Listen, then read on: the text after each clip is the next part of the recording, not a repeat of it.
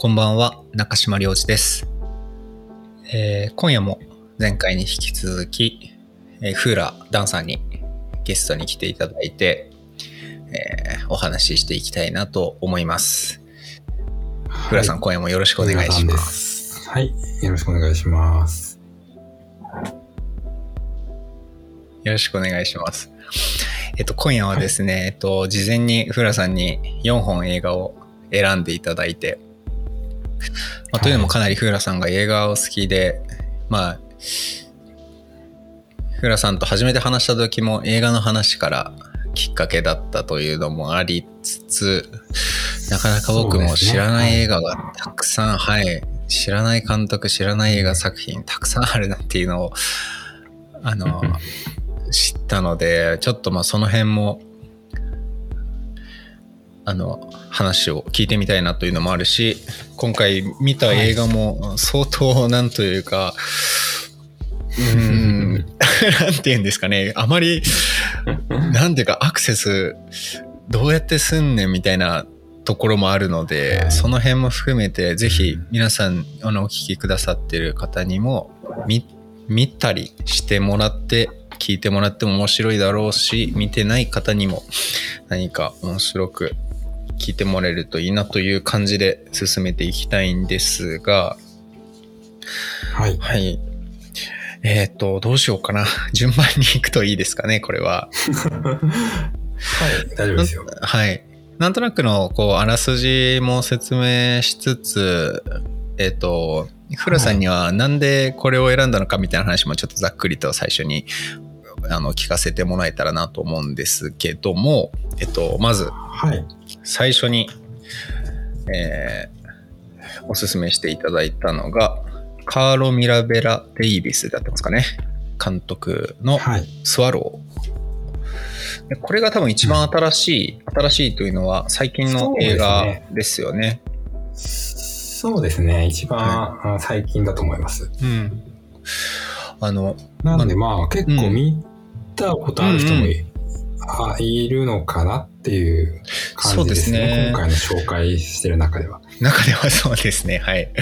あの、はい。まあ、あの、僕もなんとなく話題になってるなというのはなんとなくしあの聞いたりしてはいたんですが、あの、見る機会を、あの、逃していたところだったので、えーっと、はい、どうしようかな。えーどうします？これなんか、うん。イントロダクションどうどういうふうに？はい。あの公式のサイトに載ってる文章をじゃあちょっと一回読ませてもらって、まあ、大体こういう話だよねってところからいきますね。えーはいはい。じゃあストーリーのところを読みます。えー完璧な夫、美しいニューヨーク郊外の邸宅。ハンターは誰もが羨む暮らしを手に入れた。ところが、夫は彼女の話を真剣に聞いてはくれず、義父母からもないがしろにされ、孤独で息苦しい日々を過ごしていた。そんな中、ハンターの妊娠が発覚する。待望の第一子を授かり、歓喜の声を上げる夫と義父母であったが、ハンターの孤独が深まっていくばかり。ある日、ふとしたことからハンターはガラス玉を飲み込みたいという衝動に駆られる。彼女は導かれるままガラス玉を口に入れ飲み下すのだが、痛みとともに得も言われぬ充足感と快楽を得る。異物を飲み込むことで多幸感に満ちた生活を手に入れたハンターは次第により危険なものを口にしたいという欲望に取りつかれていく。というストーリーなんですが、なんかすごい衝撃的な、あのビジュアルもすごいですよね。こう口元に画鋲を、うんあの当てている女性、これがハンターですね。うんうんそうですね。まあ一見ホラーですよね。ああ、そうですね。ううんうん。なんか、えっとはいはい。まあ、うん。まあ移植症といううん病気ですね、これは。異なる主題に扱ってて、はい。はい。まあはいガラス玉とか、まあ、うん。まあ、た一般的に食べ物じゃないものを、まあ、口に入れたり飲み込んだりするような、まあ、衝動を抑えられないっていう、まあ、症状、まあ、実際にあるものですね。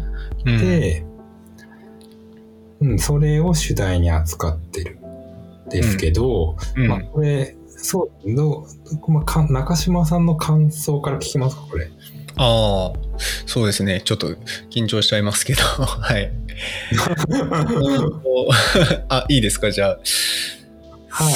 そうですね。あのす、なんだろうな、あの、女優さんの、こう、ハマり具合にすごい、あの、さなんか最初にこう驚いたというか、なんかこの人ありきで作られたんじゃないかと思うぐらい、なんというか、あの、装飾品のように扱われる女性にハマっているというととてもなんていうか危ういんですが、あの、うん。その夫から、えーもう本当に何もしなくてもいい。ただ家にいてあの家事をして美しくあればいい。それでいいというあの女性として田舎出身の女性があのハンターですね。がを描く映画だと思うんですけど、あのなんだろうな。その女性の着てる服の鮮やかというか原色のこうなんか色とか髪が髪の色とか、口紅の色とかあとフーラさんとちょっと話した時にもその窓ガラスに貼るフィルムそう色のついたフィルム？とかそういうこうなんていうんですかね原色のこう分かりやすく装飾めいたものがさらにその、なんていうんですかね、えっ、と、軽薄な感じ？夫からの軽く扱われていて、装飾品として扱われている感じっていうのを、あの、喚起しているというか、うんはいなんかその辺にもすごく、あの、うん、うんあの、引きつけられましたね。はい。そうですよね。なんかうん、装飾品ですよね。この、まずこの女優の、あの、ヘイリー・ベネットっていう女優なんですけど、はい。えっと、このカーロ・ミラベラ・デイビスは、あと、ガール・オン・ザ・トレインっていう映画を見て、はい。で、そこにまあヘイリー・ベネットが出てるんですが、あまあそれを見てですね、うんあの、そう、もともとこのスワローの、まあなんかプロットみたいな企画みたいなのあったみたいで、で、はいそのヘイリー・ベネットを見て、この人はぴったりだって思って選んだらしいんです。そうなんだ。うん。はい。なんでもう中島さんの最初のあの感想もまさにそうで、なんかあ、あ、はい、はい。この人のため、この人ありきでも作られてるような映画でもね。ある。はい、らしくて、はいはいでこのヘイリー・ベネット自身も、この、うん。スワローのプロットをすごい気に入ったみたいで、うん。い。すごいあの役作りに、もうすごいあの、いやというかもう台本とかにも口を出したりしてたのかな。なんかこへう、え。まあ、とにかく意欲的で、うん。それで、まあそれがもうこの映画のなんか完成度を高めてる感じはありますよね。うん。で、まあ、そうですね。まあこのヘイリー・ベネットもハンターっていう女性ですけど、うん。まあおお金持ちのうん。人と結婚して、うん、でもう大豪邸に住んで、うん。もう何不自由ない生活っていうのをもう担保されてる状態うん。ですね。うん。なんですけど、まあ、扱いはもう本当飾り物ですよね。もう、うん。なんだろうな、もう妻妻という飾り物、もううん。夫の隣にいて、そして、まあ子供をまあ作り、そして子供を産み、うん母親になりっていう、もうその記号でしかないっていうか、うん。で、なんか、いろいろ中島さんが今なんか装飾的なそういうなんかいろいろシークエンスとか配置とか言ってましたけど、うん。前半とかまさにそうなんですよね。なんかこう、邸宅をなんかすごい俯瞰から映して、あーなんかこうはいはいはい箱庭みたいな、なんか箱庭っていうか鳥かごみたいな感じかなに取り込められてるような雰囲気を出したり、あと前半はもう、なんていうか、もうん。うう、ん。もう神経症なまでにすごいシンメトリーな構造になってるんですよ。画面が。へえ、はいはい。それはもうやっぱり、その飾り物感をまあうん。演出してるんですよね、明らかに。で前半はまさに言った通りで、うん。その、まあ、飾り物もあの女性、えー妻、母親みたいな、それはもうかや記号でしかないものとして、もうハンターが扱われているってことが、まあ、うん。物語もそうなんですけど、もう多分画面から、もうそのシーン、シークエンス自体でもうそういうふうに見せていますね。そこがすごいうまい。んですよね、このなるほどこれ、はい。しかもこれ長編一作目なんですよね。このへえ、あ、カそうなんだ。ーニミラ・デイビスの。へえ。ものすごい完成度。なんか一作目とはなんかあんま思えないですよね。うんうんうん。なんかすごく、いうんうん、何作も作られた方にそう確かに思いますね。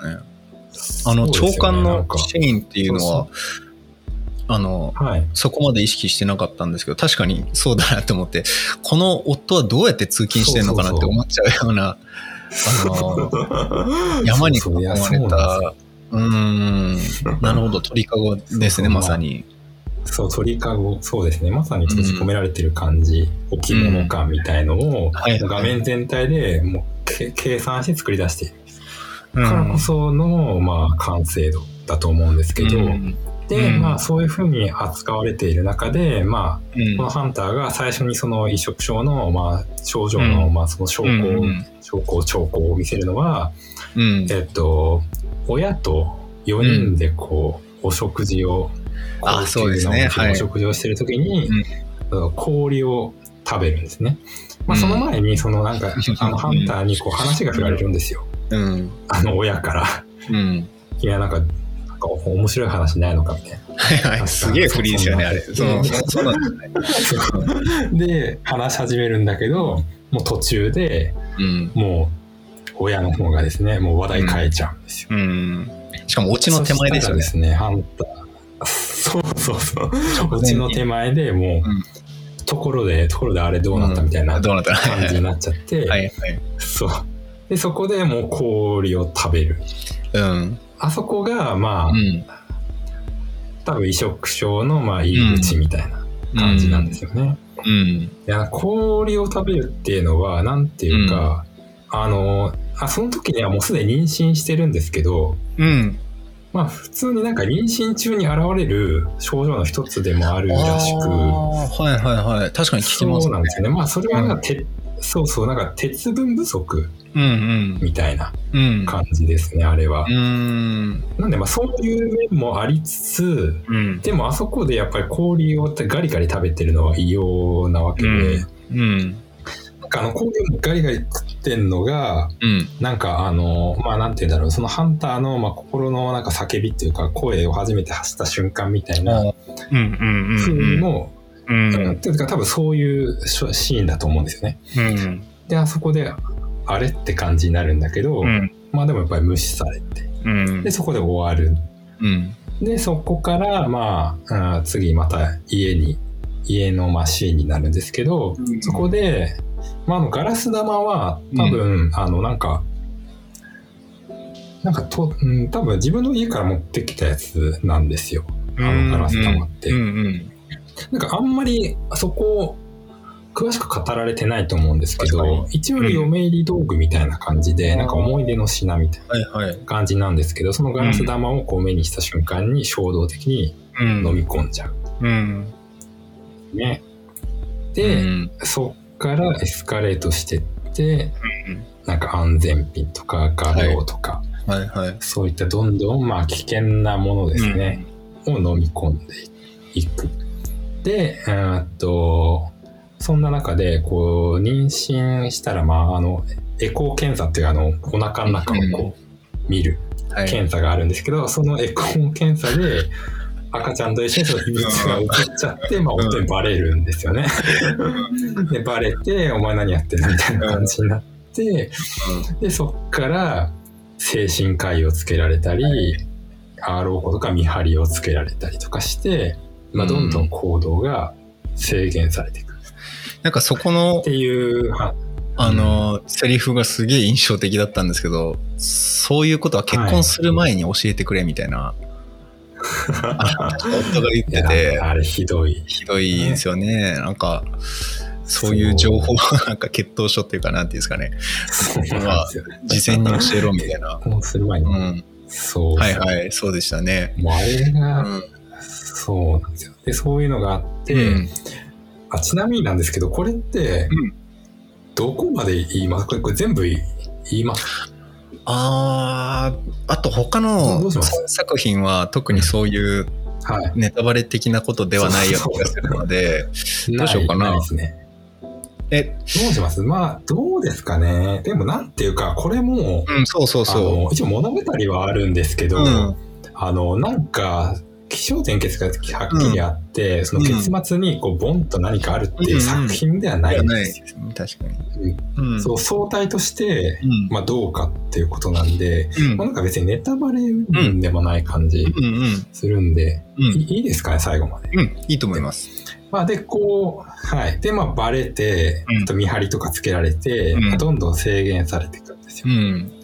でその中であと精神科医にあとおハンターはもうある過去を吐露するんですよね。でそれが、はいはまああと実はそのハンターのまあトラウマというかまあなんていうんだろうな。まあちょっと暗い過去みたいなのがあって、うんまあそれはなんていうんですかね。夫がうんまあそこもはっきりと語られてないんですけど、まあ、自分の父親っていうのは、うん。まああのなんていうかそのまあ要はハンターの母親っていうのはあとレレイプされてうん。はらまれた子供なんですよね。うん。でその父親はもうやりたい放題やってて、うん。まあなんかその捕まったのかな？捕まってまあその後まあ今は牢屋から出てうん。なんかやってるみたいな。うん。まあそういう過去があるっていうのを、まあうん精神科に、の精神科医の人に、まあ話すと。うん。で、まあ、夫がまあそれを精神科医に突き詰めて、精神科医をばらしちゃって、うん夫もそれ知るみたいな。うん。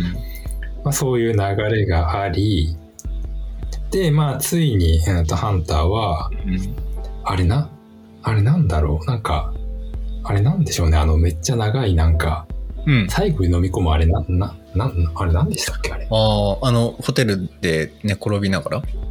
あ、じゃなくて？あ、いや、えっと、部屋で、あの、うん。あの、シリアの難民の、あの、見張りのおじさんいるじゃなはいいですか。はいはい。で、あの人となんかベッドの下で寝るじゃないですか。はいはいはいはい。で、で、おじさん起きたらハンターいないじゃないうん、いない。で、その時にハンターがうん衝動的に飲み込んだものすごい長い針のようなものって、あれなんか明確に映ってましたっけ？映ってないですよね。え、ごめんなさい、パッとなんか、出てこないから、映ってたなんのかな？か、あと、まあ、とにかく、うん。えーものすごいとんがったなんか危険なものをうん。飲み込むんですよ、最後。うん。うん。で、飲み込んじゃって、もう、うんまあ、倒れるわけです。で、はああ、もうこれはいうん。ダメですってなって、もうこれ施設送りになるんですよ。うんうんうんで、施設送りにもなりますっていうことで、もうハンターももうその場でサインして、うんじゃあもうこのまま行きますうんうんってなった時に、でも行く、もう車に乗りますってなった時に、うんハンターが、あ、ちょっと充電器を忘れたって言って、うん。で、家に戻るんですよ。で、うん。ダメだ、誰かついていかないとって言うんだけど、いや、子供じゃないんだからって言って、なんとか一人でうん。で、で、えーっと、まあ、その、おじさんも一応見張りでついていくのかな。うん。ついてったんだっけななんかわかんないけど、で、うん。それで、えーっと、まあ、要は脱走するんですね、そこから。うん家を、えーっと、トイレの窓から脱走する。で、その脱走を、まあ、実はその見張りとしてつけられていたおじさんが、まあ、ちょっと手助けするんですよ、最後に。ちょっと味方になってくれるんうですね。んで、助けて、で、ハンターは、その家の、まあ、もう鳥かごから解き放たれたうん鳥みたいな感じでこう逃げていって、車をヒッチハイクして、うんまあ、外へ飛び立っていく。うんで、えっと、その、えー行く先が、うんその父親なんですよね。うんあれが、なんかどうやって父親のもとところ突き止めたのかなんかあんま覚えてないんですけど、ああそこってなんか、描かれてましたっけ？どうやって父親の場所を、割となんかさらっといった記憶がありますね。さらっと行きましたよね。うん。なんかさらっと、郊外の。まあもともと実家に行こうとするんですけど、なんか母親に、なんかあの、うんなんかやんわり断られて、うん。で、父親の元に行ってう、ん。あそうだそうだ。で、はいはい。そうそう。で、で、父親のところにうん行って、で、そこで父親と対峙するんですよね。うん。で、そこでいろいろと話して、うん。で、最後には、まあ、ちょっとわかりづらいんですけど、うん。まあ、中絶します。最後はトイレうん。なんですけど、そのラストシーンのトイレが本当に良くて、うんそのトイレで中絶をした後に、その、うんえっと、女性のトイレですけど、そのトイレを固定カメラで映して、うんそのままエンドロールが流れていって、で、女性がこうトイレに出たり入ったりっていうのを、まあ、そうでしながら終わっていくみたいな。うん。あれがやっぱすごいいいんですよね。うんあの、トイレってやっぱり、なんていうか、すごいうん。社会のの中の空間、社会空間でありながら、うんでもあそこはトイレの個室っていうのは、うん。確絶された個人的な空間で、うん。まあ、逃げ場のようなものですよね。うん。で、あの中で、こう、一人で、うんと、ハンターが中絶を決断し、うん。そこから自分の人生をトイレから出てまた歩んでいくっていうう、ん。そういうシーンになっていて、うん。そこがやっぱりすすごいいいんですようね。ん。あのそ、こがやっぱすごい計算されてる。はい。本当に素性のわからない女性たちというか、まあ本当に通りすがりの女性と言ってもいいような人たちがこう、で出入りはいして、そのままエンドロールがこう流れていって、何事もないんだけど、そその人それぞれの個室みたいなものがあってっていうことをもう想像させられますよね。そうですね。うん。それぞれの、まあ、社会での戦いと、うん。そして個人個室に行き、そしてまた社会に出ていくっていう、うん。その流れがこうう、ん。映されていく。うん。まあ女性参加ですよね、あれは。うんうんあれは、だから、うんあのシーンは結構、なんていうんですかね、映画の、うん。映画史の中で見ても結構秀逸なエンドロールなんじゃないかなっていう、なんか美しいし、うん。ちゃんと、なんていうか、その映画の、うん、締めとして、うんうん。ものすごいバランスの取れたうん。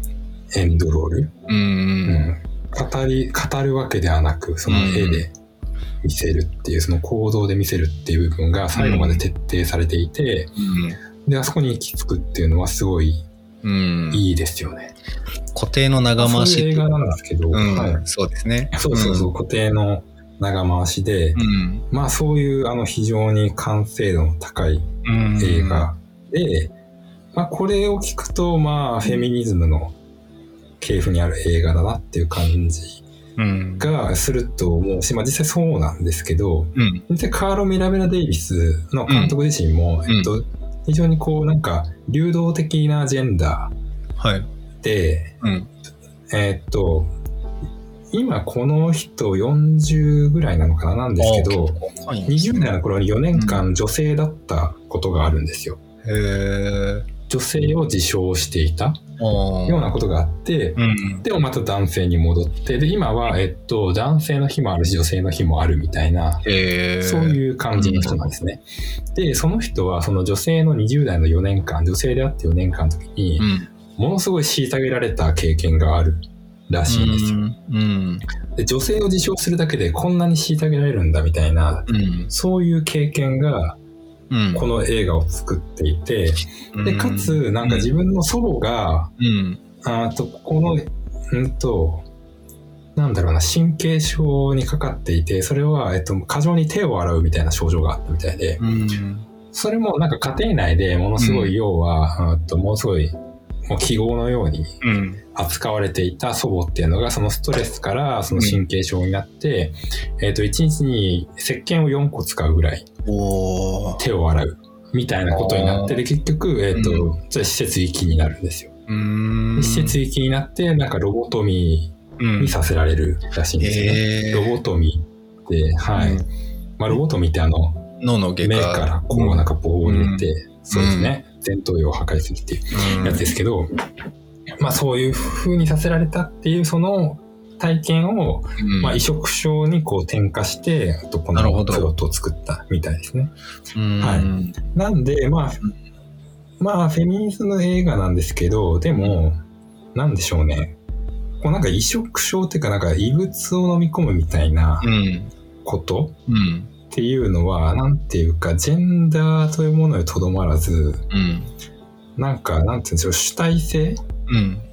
みたいなものうん。を、まあなんか、なんですかね、取り戻す手続きみたいな感じですよね、うんこの移植、うん。異物を取り入れるっていうのは。なんか氷を食べるとかもそうですけど、うん。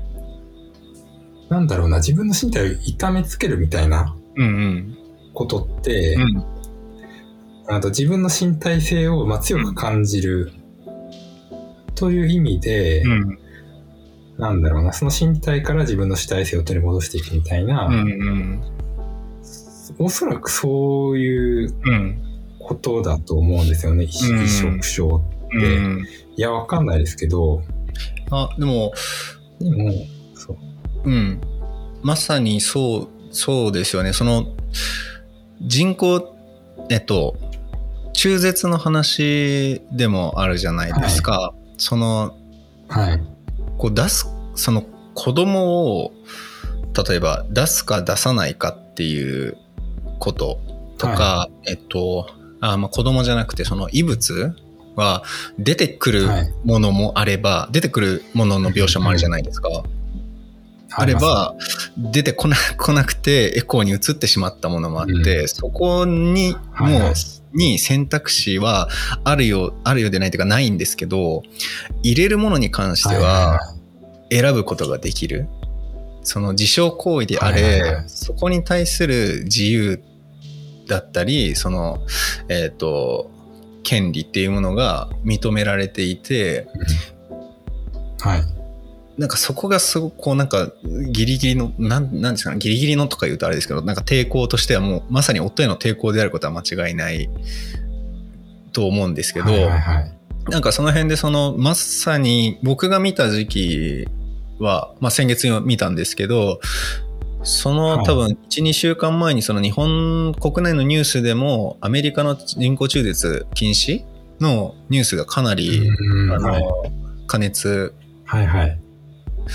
そあの。している時期でもあったのでえっ、と、うん、なんかそこにそこへすごくあのクリティカルにつながっているなというふうには見てたんですけどうんああ、そうですね。うん入そうですね。確かに、こう、うん、入れることはすごく自分の意思で入れる異物と、うんと要はそう、まあ、挿入される異物との対比みたいな感じですね。うん。あの、うん。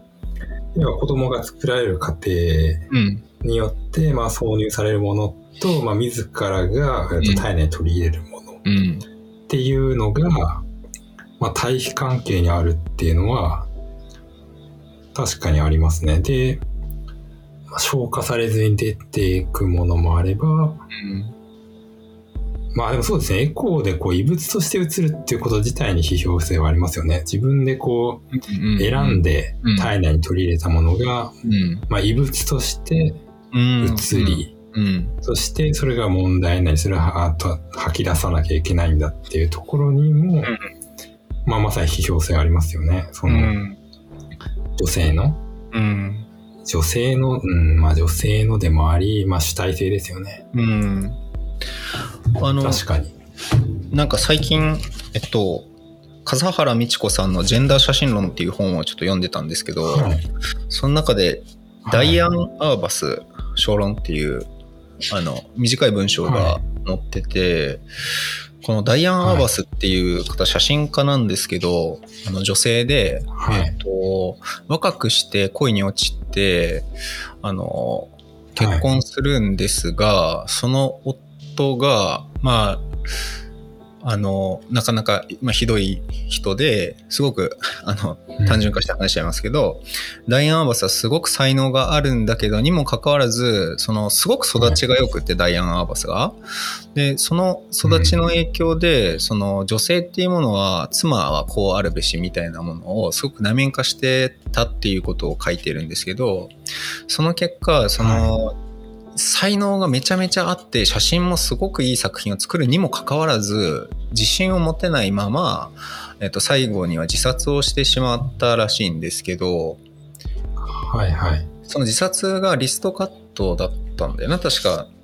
で自傷行為なんだがそのこのハンターがやってることも同じく自傷行為なんだけれども、ハンターの場合はそれをすることによって自信を得ているっていうところはいはい。があのすごくなんか皮肉にも見えるし、ただ、うん。そのえっと、これのエンディングがすごく示唆的だと思うんですけど、こう、あんまり似合ってないなっていう原色のドレスを捨てて、あの、うん。白とか黒とかのリュックサック、あの、リュックと半袖の、なんかそう結構まあ、まあ、みすぼらしいというほどでもないけども、なんかそういう、まあ、普通にはい。着てるような服を着て逃げていくあの逃げうん出すじゃないですか、ですごくその方が似合,、はい。似合ってるというとあれですけどしっくりくるはいはいはい。あ。の様子でその後まあホテルの中でさっきのポテチを食うような感じで、えっと、土ですよね、うん。そのホテルのそうですね。モーテルって言った方がいいのかな？あれはなんかこう外にある土を持ってきて、こうなんか本当にくつろいでるような 様子でいや、ほんとそうそう。うんそうそう。土をこう口に含んでいる映像が最最後の方にあるんですけど彼女は本当にうーんと自信を持はい。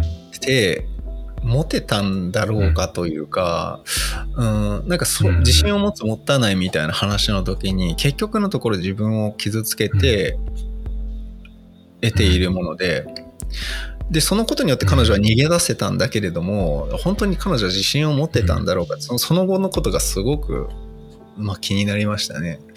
なんでかそのダイアン・アーバスとの比較比較というかあので考えると、ハンターのやっている自傷行為っていうのはその時間その時には自信をつける行為だったというふうに僕は見たんですけど結局のところ、それでもそれはなんていうかえっ、と長続きする行為ではないとするならばその自信っていうのはすごくそれだけ自分を傷つけてまで得られる自信っていうのもその程度のものでしかないっていうことがすごくこうグロテスクに見えるっていうことをあー、なるほどうね。んいやー、面白いですね。なんか、そうですよね。自傷行為によって、うんまあ、死んでしまう人もいるわけですよね。で、うんハンターは本当に自信を取り戻したのかっていうところについては、うん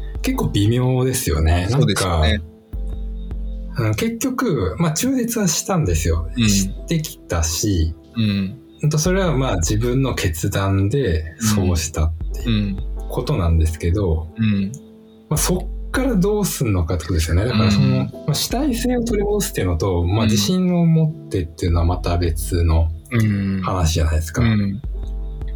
そうですね。そっからどうなっていくかっていうところに関しては、正直想像を巡らすうん感じでは、うんまあ結構厳しいじゃないですか、正直。あの状態から社会に出ていって、うんうんっていう闇はありますよね。で、うんそうですね。あリストカットと、そうか、リストカットの自傷行為と飲み込む自傷行為っていうのもまた違うのかもしれないですね。うん確かにその行為の違いな。そう、なんか、うんそう、なんか確かに、まあ、これものすごいイメージ的なことで言うと、リストカットの方がちょっとなんか、鬱っぽい感じがありますよね。ああはいはいはいなんか、その、なんだろ出るしう。リ出るストカットと飲み、そう、なんかリストカットは、うん手首を切って、うんまあ、脈脈を切って、まあ、血が吹き出す、吹き出す。うんまあ、吹き出す時もあるし、まあ、流れる時もあるし、うん。飲み込む時は最初から血が出るわけじゃなくて、うん。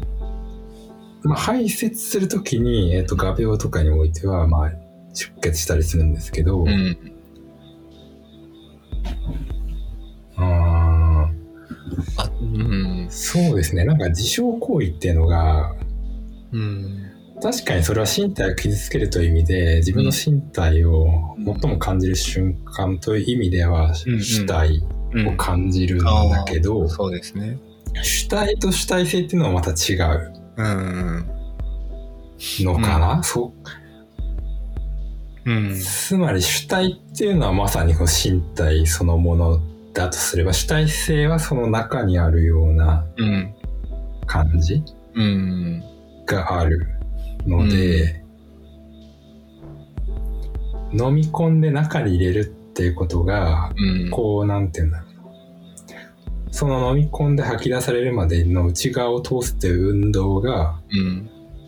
その内側の主体性みたいなものを通過するっていううん。意味においてう、ん。主体性がこう再起するみたいなうん。ことがある。飲み込むから排泄までの運動。うん。だけどリストカットって身体を傷つけるだけうん。なんで、うん。そこにはなんていうか、切って血が吹き出るっていう、その局所的な運動しかないうん。っていう意味で、うん。なんかちょっと階層が違う感じしますよね。その主体と主体性みたいな。うん、なるほど。そうですよね。こうなんか、えっと、もうやったら最後っていう感じがあるっていうか、あの、飲み込む方の方が、そうですねあの主体性がありそうなんだけれども、中に入れうんてしまったら、もうどうしようもないというか、うん。うーん、もうその後は誰の、誰の主体、なんていうのかな、他者の、えっ、と、指図も受けないが、自分のコントロール下でもないっていう状況。なんていうのかな。はうん。リストカットの場合は、まあ、塞ぐことはできるといえばできるのかななるほど。んなるほど。そうですね。なんか、そうですね。なんか、うーん、なんだろう。もし、そのハンターが、ハンターが選んだものがリストカットだったとしたら、この映画ってこう、はいこうは絶対なってないわけじゃないですか。なってないですね。うん。うん。なんか根本的なところが失われる気がするんですけど、でもなんか、そういう意味でも飲み込むっていうことは、なんていうんですかね。あの、すごいクリティカルな行為なのかもしれないですね、そういう意味でも。うん。だってエコー検査しないとバレなかったわけですから、うん基本的に見えないわけですよね、外から。うんうんリストカットはもう見えてるんで、うんもう、もう見せびらかしてると言ったらあれですけど、ただ、うんリストカットしているっていうことは、んちょっとまあ外側から普通にわかる。うんそれはもう切ってる瞬間を見てもそうだし、まあ、傷跡を見てもそうはいはわかる。うん。飲み込んでるのは、外側からじゃわかんないうん。そうですね。っていうところまあ、パフォーマンスそこになんか自傷行為、そうですね、うんパフォーマンスなんですよね。うんそ。まあ、そうのリ、ストカットって、そうなんですよ。なんかまだ伝達を、演劇性があるんですよね。うんはい。伝達を諦めてない感じがあるけども、はいはいはい。そういう意味では鳥かごの中に入れられた人がもう一枚中にカゴみたいなものを作るというか、自分誰にもこうなんはいか。侵食されないようなカゴを作るというか、あとあの、夫がはい。最後、こう多分電話してる時だったかな、あの、はい。多分ハンターが貼ってたのフィルムの光によって顔がす,、はいはい。ごいあ顔というかまあ全体が非常にこうなんか真っ赤になるんですよ。真っ赤になったシーンが確かあってその瞬間のその全て出てる感じ。まあセリフも相当なことを言ってましたけど はいはいはいはい。えっとムーンいや、ムーンライトですね。うん。ムーンライトでしたっけ、うんあのあ黒い肌が紫、ねうん、紫に光るっていう、紫が。うんはい。あれと並べてみると、めちゃくちゃなんていうか、ううん、すなんていうんですかね、批判的なところ、監督が描こうとしたそうで、すね。うん、男のなんか子計算され尽くしてますよね。ね、すごく読み解釈をして、うん、しまうというか。その解釈、うん。いろんなところに、うの解釈の要素があってうん。計算されてて、うん。まあ、どれもまあ、辻褄が合う感じで、うん。計算されてますよね。いやー、だから本当、いや、すごいですよね。これが一作目っていう。すごいですね。長編一作目っていうのはちょっとびっくりしました。うんうん。そう、なんかこれからが楽しみな監督ですね。うんなんか次の作も作ってるみたいな話をあれでしたっけ？もう作られてるんですああ、かね本当ですか？ああちょっとどうなんだろうか。まあ本当次の作品も見たいです。カーロ・ミラベラ・デイビスさんですね。すね。スワロー。いや、もう、1個目なんですけど、もうすでに40分ぐらい経ってるっていう。ちょっと、もうなんか、まだ一作目っていうか。あ、そうそうそう、あの、用心棒の話もちょっとだけ最後にしたいんですけど、あ、はいはい。あ、用心棒、あの、監視する？シリアの難民でしたっけ？はいはい。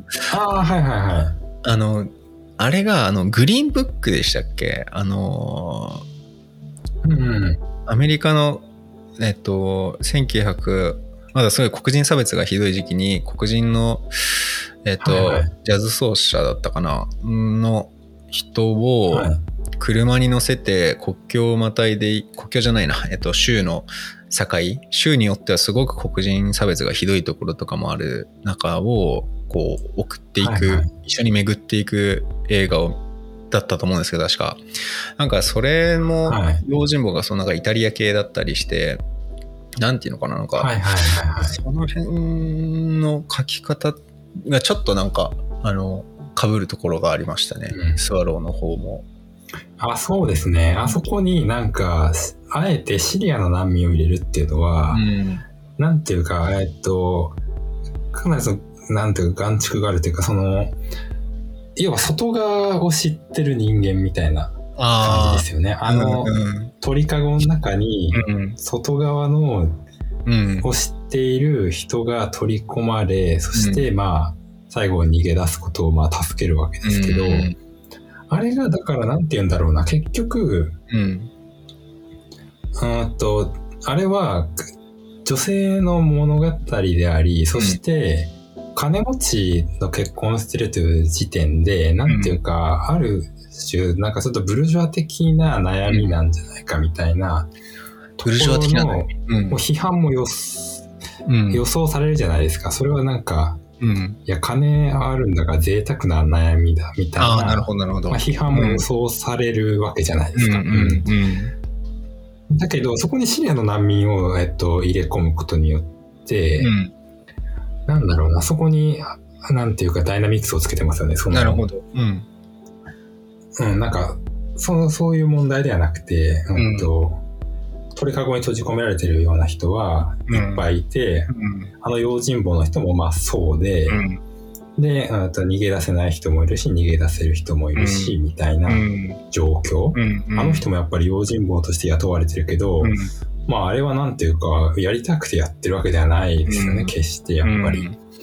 あれしかなくて、そしてあれもやっぱ閉じ込められてるわけですよね。うんで、まあ、あの人は逃げる、ハンターをを逃がすことを助けられてるけど、でもあの人自身は特に何も解決していないっていうか、うん、そうですねあの。人はやっぱ閉じ込められたままみたいな、なんかそういう問題も残しているっていうところで、ちょっとなんていうか幅を持たせてるうん。感じはありますよね。なんかそこも計算してる感じは あるかなっていう。そのあーそうすごいグリーンブックもそのイタリア系の人を入れることによって、うん決してその、なんていうか局地的な、その局所的なうん。問題に収めずに、うん。ちょっと広がりを持たせてるうん。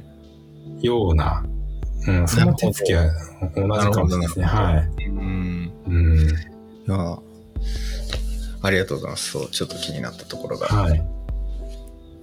というのが、えースワローということで、えーそうです。は